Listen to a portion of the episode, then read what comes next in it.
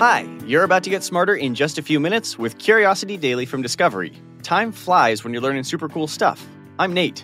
And I'm Callie. If you're dropping in for the first time, welcome to Curiosity, where we aim to blow your mind by helping you to grow your mind. If you're a loyal listener, welcome back. Today, you'll learn about how squirrels are parkour experts and can be used to teach robots to move in a similar way, how artificial intelligence can help expectant mothers predict childbirth risks, and the gangs of dolphins that are roaming our oceans. Without further ado, let's satisfy some curiosity. Callie, I'm going to cut straight to the chase here. Today, I'm going to tell you about how scientists are using squirrels to teach robots how to parkour. What? Okay, hi to you too, but also I have so many questions, and the first one is going to be what? Well, a recent study has found that parkour athletes use similar techniques to squirrels when they're leaping and climbing.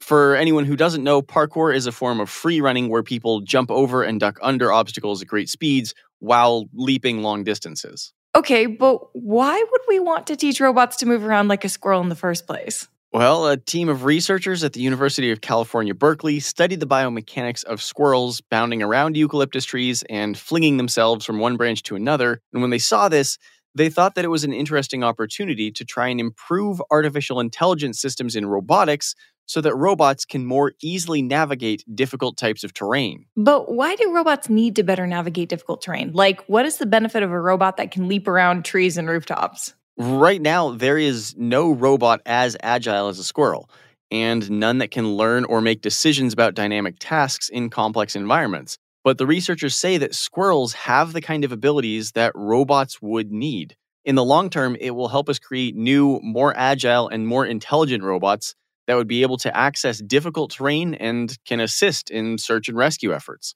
This research can also help create technology to better aid humans who have physical impairments. Okay, that makes way more sense.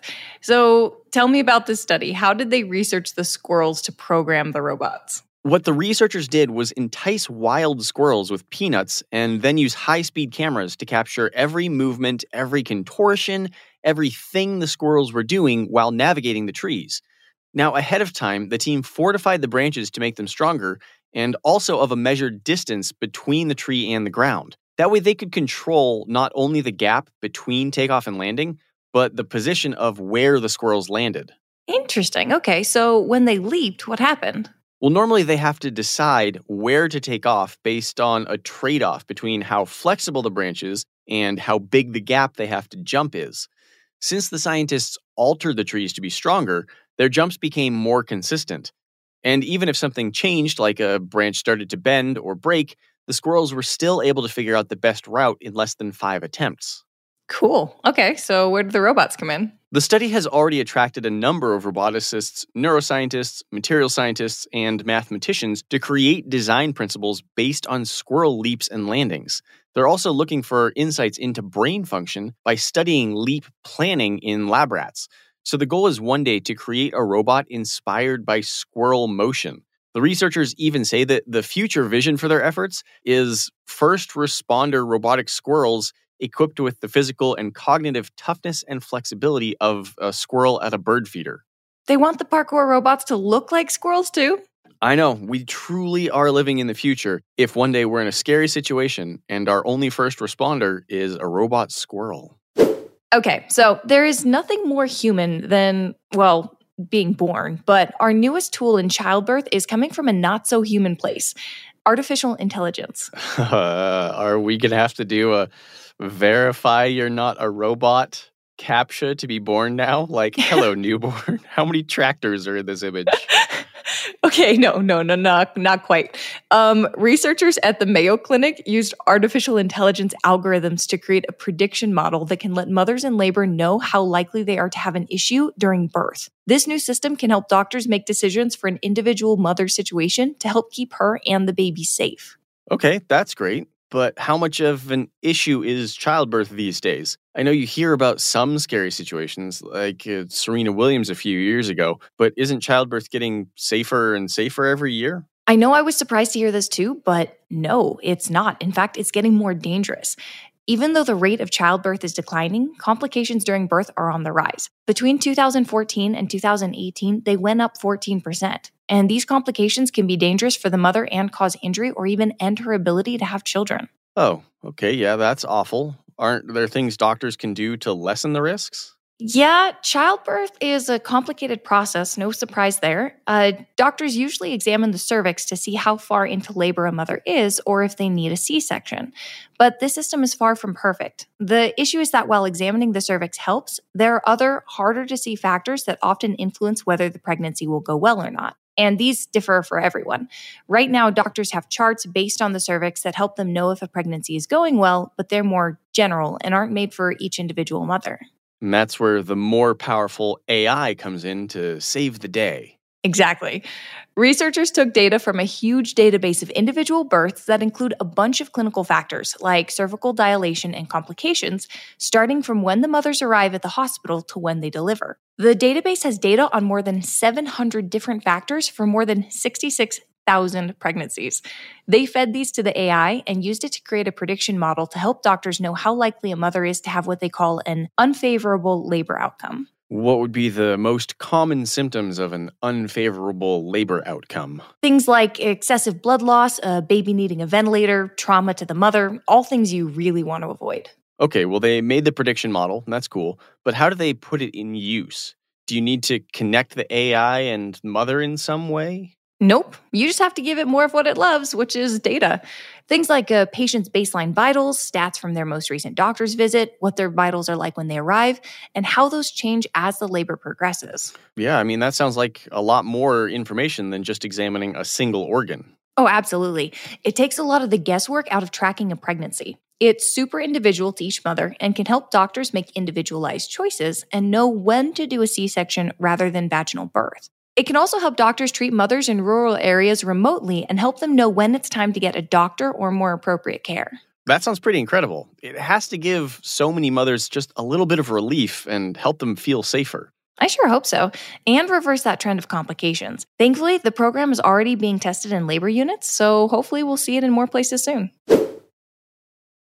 All right, Callie, I came across a study that says dolphins can be compared to gangs, you know, like in West Side Story. Okay, I'm imagining a bunch of dolphins play acting the knife fight in the New York City street now. well, it's not quite musical theater, but a recent study has revealed that this species is capable of creating multi level alliances. The study was conducted by scientists in association with the University of Zurich and University of Massachusetts, who analyzed data to model how alliances worked between 121 adult male Indo Pacific bottlenose dolphins at Shark Bay in Western Australia. And what did those alliances even look like, Nate? Were the dolphins more jets or sharks? Ha, very funny. Well, as you know, dolphins are insanely intelligent so they are capable of a ton of stuff, some of which we still don't even know. How it broke down was that male dolphins in the area would gang up with a few other males to try and pursue relationships with the female dolphins without any other males getting in their way. And then that pattern keeps going and going and going. Then these alliances that can consist of anywhere from 4 to 14 males would all compete against each other's gangs to try and mate with the female dolphins you're not really making this sound less like West Side Story, Nate. but how does this even work? How do the dolphins communicate? The dolphins communicate the same ways they always have echolocation, clicking, whistling, and even body language signals like tail and flipper slapping, leaping out of the water, bumping into each other, and so on. In the building of these alliances, one of the authors of the study said that this is super common among humans. We like to build strategic and cooperative relationships across different social levels to succeed in things like trade or military alliances. We thought this was unique to just humans, but this study shows that's not the case. How is it that dolphins can do this? That's a good question because the researchers still aren't sure. It's not clear why the dolphins developed this system, but it seems just as complicated of a hierarchy as we are used to with humans. Since dolphins are so smart, they have the ability to learn things very quickly and problem solve. It's not surprising to me that they can create social hierarchies too. Well, alliances aren't entirely unique to humans and dolphins, right? Correct, but this is the closest a species has come to mimicking a human alliance that researchers have ever seen. There are a few animals that form alliances or team up, and it's usually to compete over rank within a group. Lions and primates tend to ally with each other in order to better compete for mates and resources. But the male dolphins in Shark Bay have a way more open and complex network. So that's the largest social organization outside of humans that we've seen. What does this ultimately mean? According to the researchers, watching another species interact in a similar way to humans provides us with a lot of information, especially since the dolphins aren't necessarily aware that they're being watched. This research might lead to a better understanding of human social and cognitive evolution. So, if I wanted to start my own West Side Story gang with a bunch of dolphins, I could. Sorry, Callie. Dolphins only in this Sharks gang. Yeah, I still think the dolphins would be jets. Let's recap what we learned today to wrap up. Squirrels doing parkour equals the recipe for the perfect robot? You betcha. A recent study has been observing the flexibility of squirrels to inspire changes in the field of robotics to make a better, stronger, faster kind of robot that can help with everything from search and rescue efforts to mobility assistance. And the best part? They'll look like squirrels, too. The newest tool for keeping mothers safe during pregnancy isn't human, it's AI. The newest prediction model from the Mayo Clinic can help doctors know the chances of success for labor and will help keep mothers safe. A new study has discovered that dolphins are capable of creating complex, multi level alliances with one another, very similar to a business hierarchy or even a gang. No other animal on Earth is capable of creating an alliance like this except humans, which means that dolphins are capable of banding together in ways only you or I could. Curiosity Daily is produced by Wheelhouse DNA for Discovery.